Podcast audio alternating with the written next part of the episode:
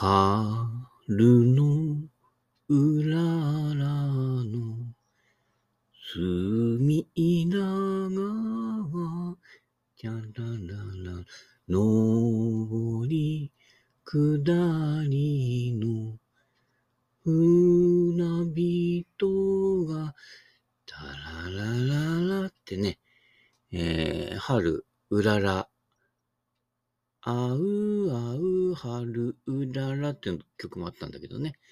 えー春うらら。検索してみてください。はい。あうって歌ってますから。はい。あの、大平総理じゃないですよ。あうみたいな感じでね、えーやってましたけどね。えー福田さんはね、ほうほうほうほうふふふふって言ってましたけどね。はい。そういうモノマネね、昔ね、えー桜井長一郎さんという方がね、えーやってましたけどね。はい。えー政治家のモノマネですね。まあ、この、みたいな感じですね。はい。そういうことなので。えー春、うららとなってまいりましてね。えー無事、あのーウグイスパンの車も、えー車検を通りまして、ちょっとね、ヘッドライトがね、やっぱりね、あのー古いやつはね、あのー何？ほら、曇ってくるでしょ。ちょっとこうね、霞かかってね。あれ車検通るかな？なんて言ってたんだけど、えーその前にこう、磨いてもらって、はい。えー少し綺麗にして、それから車検場、えー向かったようなのでね、それであの、ちゃんと車検、えー通りました。あの、綺麗にね、えーなりましたね。ヘッドライトね。まあでも最近の車のヘッドライトって、えー LED で眩しすぎますね。あの、メーカーって何でも新しいものができるとすぐ採用しちゃってね、最新のってやるけどね、眩しいよ。うん。あのーよっぽど田舎のね、あのー茨城の田んぼしかなくて、あの街灯もないところなんかはね、あの、そんで、あの、対向車がない時なんかはね、あの、どっから田んぼでどっからが道なんだかよくわかんないから、ね、LED でバーッと照らしてもいいけどね、そうじゃないところっていうのは、あれはね、過剰ですね。何でもそうだけど、人間って大抵のものはやりすぎで失敗するね。セベケン語録の人はその得意技で滅びるってね、えーいうのがありますからね。はい。えーなんかできるとね、そればっかりやっちゃってね、バカの一つ覚えっていうんですか？でも根がバカだから、ね、つまずくことが、に気がつかないってね、まあ、つまずいてることに気がつかないってことね。だからもう、ほら、政治なんかもそうでしょ？借金にしろね。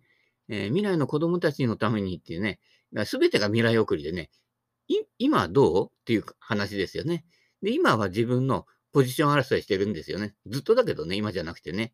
えずっと昔から同じことやってるんでね、えーポジション取りプーチンだってそうでしょ？住んでる人、ね、幸福に住んでる人ね、まあ不幸な人も多かったかわかんないけどね、えー要は人を押しのけて地面を確保しようとするね。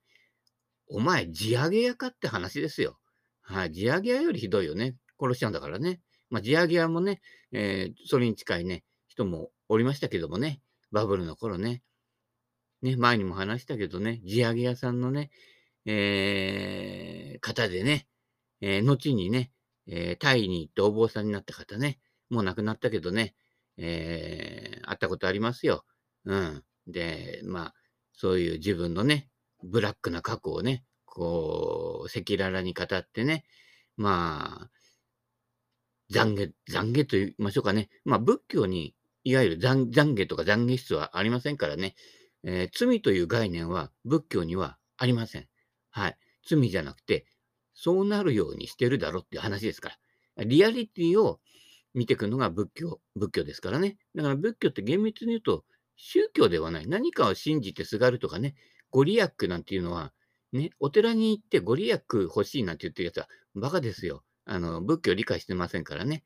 で、お坊さんもなんかね、よく分かってないやつがいてね、あの、ご利益ありますからみたいな。いや、仏教ってそもそもご利益あるないっていうね、ことじゃないんだよ。バイブッダですから。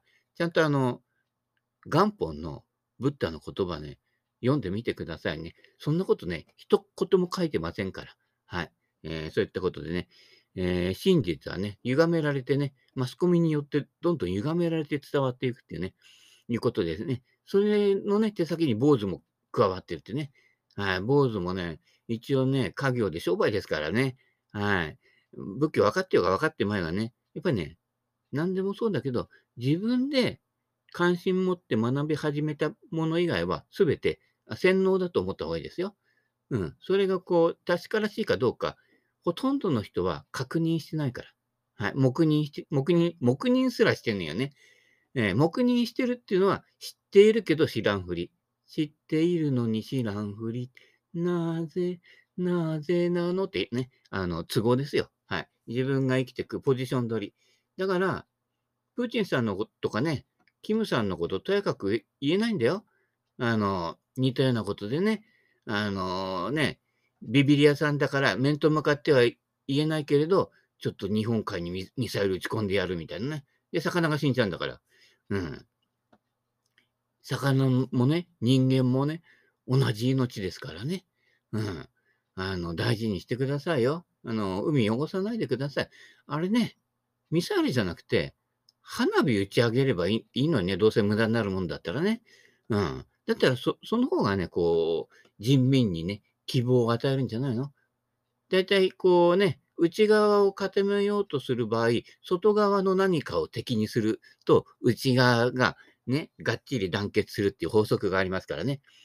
結構それにね、あの政治って利用されてるんです。その心理のね、えー、システムをね。うん。それにこう、簡単に引っかかっちゃう人たちも多いのでね。うん。で、あの、票を入れてから、なってからその人がね、悪事、悪、悪事っていうほどでもないけどね、汚職とかいろんなことね、まあ法律上悪事ですけどね、えー、やってね、あんなやつに票を入れなければよかったって、お前入れたんだろうっていうね、よくわからないうちにどんどん進んじゃう人、いるでしょ？こっち行けるかな、どうかなってね。私の知り合いにもいますよ。あのー、ね、あんまりカーナビとかも見ないでね、だいたいこう方角で決めてってね、どん詰まりの道でね、行き止まりになっちゃうっていうね、えー、誰とは言えるんですけれどもね。で、どんどん道が細くなってるのにね、もうガンガン行っちゃってね、うん。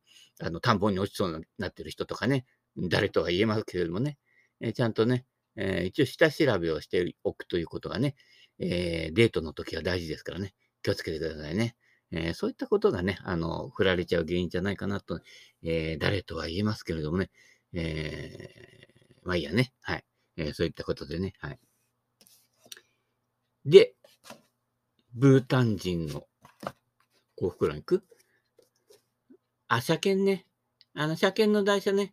あの、1日で終わっちゃったからね。うん。あれ、なんだっけ？トヨタの、あの、ほら、えっ、ー、と、教会にいる、あの、あ、ボクシーね。はい。あれあれ。あれがね、台車だったの。そこの店ってね、ほとんどね、軽自動車がメインなんだけどね。うん。だから、てっきりあの、軽自動車が台車に来ると思ってね、えー、鈴木、軽、軽、鈴木の軽みたいなのがね、来るかと思ってね、あれ、鈴木の軽ってなかなかね、運転しやすいですよ。ちょうどいい感じで。うん。あれね、中古あったら欲しいなって思ってるぐらいですけれどもね。牧師、ね、あの主よ、ね、罪深き人を救いたまえとか言ってる人ですよね。えー、ね、トヨタの。えー、まあね、古いボクシーはね、えー、結構ね、振動多かったですね。まあ、高級車クラウンと比べてですけれどもね。はい。えー、っとね、走ってるときはそれほどでもないんだけどね、止まるとね、ダダダダダダダダって、なんか、いかにもなんかこう、ブリキの箱的な、えー、振動がね、まあ多分古いからだと思うんだけどね、新しいのはそんなでもないと思うんだけどね、あの辺はやっぱりあの、大衆車なのかなってね。はい。え、いつかはクラウンと思っていたけど、いつもクラウンですね。俺もセレブになったのかな。うん、買った値段28万円だけどね。はい。あ、でもね、車検もそこは安くてね、あのー、いろんな整備とか、ブレーキパッド、ブレーキオイル、えー、っと、なんだっけ？エアコンのフィルター、えー、それからね、鼻の穴が詰まってたんで、鼻の穴じゃね。えあの、ウィンドウウォッシャーのところがこう詰まっててね、あの、どっか変なとこ飛ぶんでね、あの、窓に当たらなくてね。で、自分であの鼻の穴かっぽじれば治るんだけどね、まあ、それも任せてね、あの、綺麗にね、ウィンドウウォッシャー機の飛び出てくるところをね、えー、掃除しといてくれて、あとね、グリルね、あの、クラウンの顔とも言うべきね、あのーシルバーのね、正面のね、あそこのね、ビスが1個ね、外れちゃってね、パカパカ言ってたね、言ってたのはね、うん俺、前自分で直したんだけどね、あの、振動でね、いつの間にか外れちゃうんだよね。で、またパカパカしだしたのはね、えー、つけときましたとか言ってね、えー、ね、そそういうこ細かいやつはね、あた、ただでやってくれてね、はい。えー、いろんな整備代込みでね、2.5リッターですよ、クラウンで、今回も、えー、12万円台。前回はね、もっと少なかったかなうん。ぐらいですよ。うん。ちょっとしたお店の軽自動車のね、車検ぐらいですよね。安いんですよ。うん。オイル交換も安いしね。ねえ。なのでね、クラウンのオイル交換来られるとね、あの、うち赤字なんですよ、なんてね、あの、夢グループの社長みたいな喋り方ななんですけどね。いやー、今回もね、ちょっとね、大変なんですけれどもね、みたいなね。えー今から30分以内には仕上がると思いますよ、みたいな感じで言うんですけれどもね。はい。えーお世話になっておりますね。やっぱりあのね、ああいうお店でも人につくんですよ。やっぱこう人の信頼性と、ね、あの、こうわかんないところでこうぼったくってるディーラーあ、まあ言っちゃいけないけどね。なんでこれがこんな値段するんだろうみたいなのがたまにない？うん。あのね、ここ出すとね、12万で済んだのがね、あっち出すとね、18万9千円ぐらいになってるわけだからね。はい。まあね、ディーラーにはディーラーの良さがあるんですけどね。まあ、言ってみれば、あのね、ま、まあ、多少割高になると。まあ、割高になるから信頼性があるかというと、イコールでもないんですけどね。まあ、それはあの、レッスンプロ業界と同じでね、有名になったから単価上がるでしょ。で、単価上がったから行ってみたら素晴らしいかというと、そうでもなくてね。はい。えー、なんだ、それ YouTube で言ってるじゃんみたいなね、えー話が多いんですけれどもね。はい。えー、ゴルフスイングね、何も秘密にすることはありません。こっから先ね、お金払うともっと大事なことを教えてくれるっていうね、あの、スピリチュアルの壺売りみたいなことは一切ありません。見たまんまです。ただ、その見たまんまがわからないので、ね、あのーゴルファーはお金払っちゃうんだけどね。まあでもお金払わないとね、あの人たちもね、なりわいですからね。ただ、あんまりなりわいになっちゃうと、営業のね、あのいわゆる商品になっちゃうわけですよ、理論もね。そうなってくると、理論理論が合ってるかどうかじゃなくて、あの、大衆に支持されるかが、かどうかがね、メインになっちゃうんでね。そうすると、あのね、えー、しじみ習慣みたいなのと一緒になっちゃうからね。しじみね、錠剤にするより、しじみの味噌汁とか、まあ、できればね、大洗に行って、ハマグリ食った方がいいですよ。うまいからね。はい。そういったことなので、あ、ボンビガス貝の方がね、えー安くてね、味もそんなに変わりません。でね、あれ、だしの素ってね、あの、貝から取っただしの素ってて、あの、だし塩とかね、売ってるんですよ。知らないかもしれないけど、あれでやるとね、あの、スーパーの安いアサリがすごい高級料亭な感じになります。あの、人間の味覚ってね、意外と残念なぐらいね、金持ちって銀座でいいもん食ったりしてるんでしょ？あれね、意外とね、お吸い物の素とかでね、できるんですよ。はい。えー、まあ、長谷園のだとちょっと微妙かもしれないけどね。BS のコマーシャルとか見た？料亭の人たちがこぞってね、いや、これ料亭の味と変わりませんねって言ったら、だったら料亭ってその粉末で出してんのかい？みたいなね、感じになっちゃうけどね。変わらねえんだったら安い方選ぶようになって話。あくまで雰囲気ですからね。まあ、政治やる方もね、あまり料亭じゃなくてね、あのー龍ヶ崎にもありますけれどもね、大京あたりでやってください。ハイボール99円ですから、何杯飲んでも。で、平日だったら、ね、あの、ビール、ジョッキー、何杯飲んでも199円ですから。はい。そこのとこね、一つ、ね、あのいろんなね、なんとか費で賄えるからなんてやってないで、ね、そうやってると、ね、金出してくれるならもらっちゃおう、ふふふってなっちゃうけどね、全部自腹でやってると思ったら、必ずみんな節約するはずなんですよ。だからそうやったら、こう、日々のね、そうやってこう、生き方、そこがメインですのでね、はい。えーで、そっちの方ね、よく見てやってね、えー清き一票ね、はい。境町に、はい。未来がね、うん。どうなるかわかんない。したこじゃないけどね、龍ヶ崎もね、龍ヶ崎もすごいんですよ。前の市長ね、落ちたんですよ。あのね、駅名まで変えたんだよ。讃岐駅って駅をね、うん、龍ヶ崎市駅ってね、えー未来の発展のためにってね、何も発展してませんよ。変わらないからね。うん。車で1分走ると、田んぼ平線ですからね、何が変わるんだっていうね、駅名変えたからってね、それよりあの、関東鉄道龍ヶ崎線、ね、1両ね、朝と夕方だけ、稀に2両で走ってますからね、ぜひ乗りに来てくださいね。はい。駅3つしかありませんからね。はい。えー、まあ来たからって観光地何があるっていうわけじゃないんですけどね、えー、外空歩いてください。はい。で、たまにあの、緑の車がね、その辺走ってますのでね、あーってね、指さしてくださいね。はい。えー、そんなこんなんでね、はい。えー、平和にね、人民は平和に生きていきましょうね。はい。えー、ね、バカと煙はね、高いところに登るですよ。高いところ登るとね、低いところのね、様子がわかんなくなるんですよね。はい。えー、そういうことでね、えー、地べて這いつくばってね、生きていきたいと思いますけれどもね。はい。教員の仕事は生徒に生き方を教えることなのです。そうですよ。ゴルフのレッスンプロの仕事は生徒に生き方を教えるんですよ。ね。そこですよ。はい。えー、そういった視線でね、広い目で見てあげてくださいね。あ向こうは、あの、前二感情を始めるからね。でもね、数字を数え始めると人間ってせこくなるんですよ。あの誰と誰とは言えるけどね。で、アマチュアゴルファーも数字数え始めると、いつも非常事態ですよ。あのー、ね、感染者数とかね、マスコミ数え始めたけどね、あれ発病者数じゃないんだからね、感染者数だからね。感染者数を始め、数え始めたら、いかなる病気、いかなる菌類のね、感染するやつでも、非常事態と思えるような数になってるわけですね。あの、あらゆる生命は、絶えず何かに感染しながら生きてるわけですからね。うん。それ数えちゃったからね。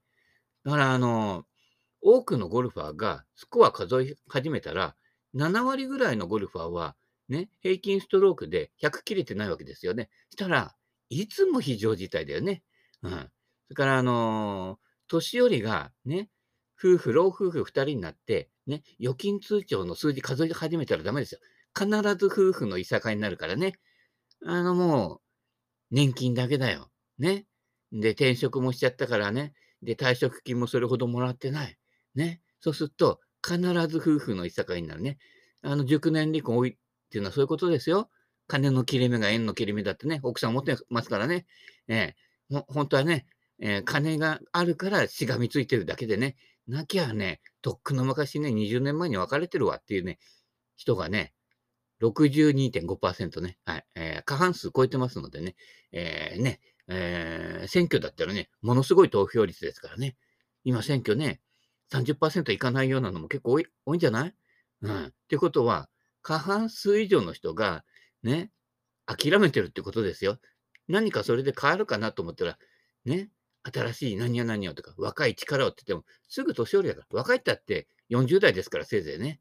はい。まあ、最近30代ぐらいでも、えー、いろんなところの長になる人がいますけれどもね、えー、まあ、多少ね、なんかちょっとおかしくなっちゃってね、なんかあの、どこだっけ？埼玉の方だっけ？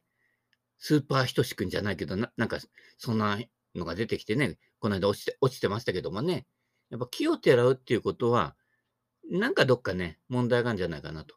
オーソドックスでね、言ってね、はい。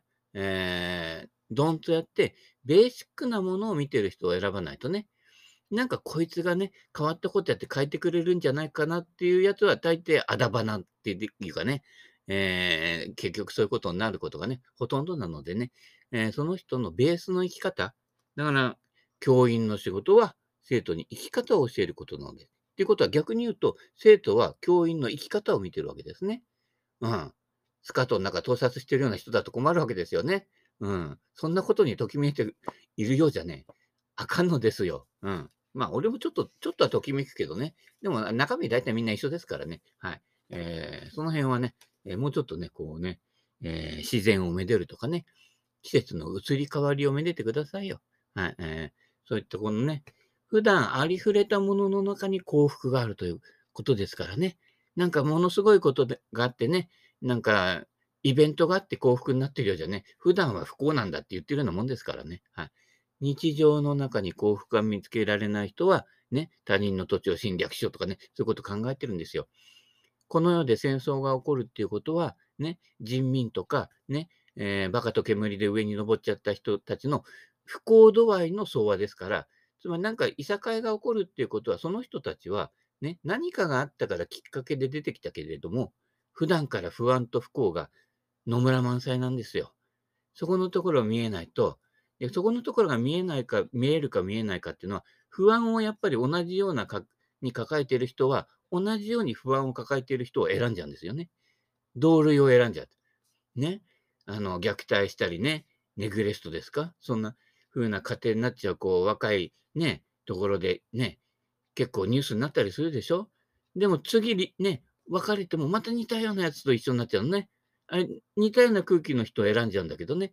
全く関係ない感じでね、あの、似合わぬこと、似合わぬ人ね、似合わぬことをやってくださいね。はい。違う分野面白いですよ。はい。まあ、ゴルファーから成人にね、転身してる人も、えー、いますけれどもね、えー、どっちなんかなみたいな感じもあるけどね、えー、どっちかやるときは、一個諦めるっていう、そういう選択も必要ですよ。うん。諦めたって、また戻ってくればいいわけだから、なんかどっちつかずでやってると、結局あの、どっちもどっちみたいな感じになっちゃうのでね。うん。あのー、やるときは、もう、非常に夢中になるというかね。あの、セベケンさんやスーさんみたいに、やるときはすごい夢中になっちゃってね、もうね、我を忘れてやってるわけですよね。気がついたらね、朝起きたと思ったらもう夕方になってるってね、あ、もう酒飲めるみたいな、そんな、えー、日々の生活ですけれどもね、本当かいみたいなね、えー、夢中になる。えー、ね、類まれになるね。うん、今ね、ジャック・ニクラスの全盛期より集中力すごいんじゃすごいんじゃないかなってね、自分では思ってますけどね。えー、神さんはね、え、ちょっと迷惑みたいな顔してる時がね、えー、時々ありますけれどもね、突っ込まれる時ありますけれどもね、えー、まあ、その辺はね、えー、見てみないふりですけれども。はい、えー、そういったことなのでね、えー、壁のそばは暖かい。でも、いつまでも日向ぼっこしているな。えー、これはね、新たな一歩を踏み出す子供を励ますときに使うブータンのことわざです。確かにね、よらば大樹の影。みんなそうですよ。なんかあの、有名な人のところにこう寄ってったりとかね、うん、するわけですよ。私はな、誰々と知り合いですっていうね、知り合いだって一回ね、ちょっと会ってね、ペコリって挨拶しただけなんですよ。ね、会ったことがあるみたいな。そんなこと言ったらね、俺なんかいろんな人に会ってますよ。上野駅でね、車団吉になったからね。すぐわかるね、団吉さんってね。あの、なんかこう、ね、あの、お笑い漫画道場ではないけれどもね。あ、車団吉だと思ってね。はい。見てましたね。はい。別にあ、あ、あったといえばあったんですよ。うん。だって俺なんかね、あの、前ね、深夜の試合見に行ったんだよ。たら、ね、今はなき、アーノルド・パーマーが来てたのね。そその日って平日で空いているから、パーマーの組でもほとんど人いないのよ。ギャラリーでついてる人ね。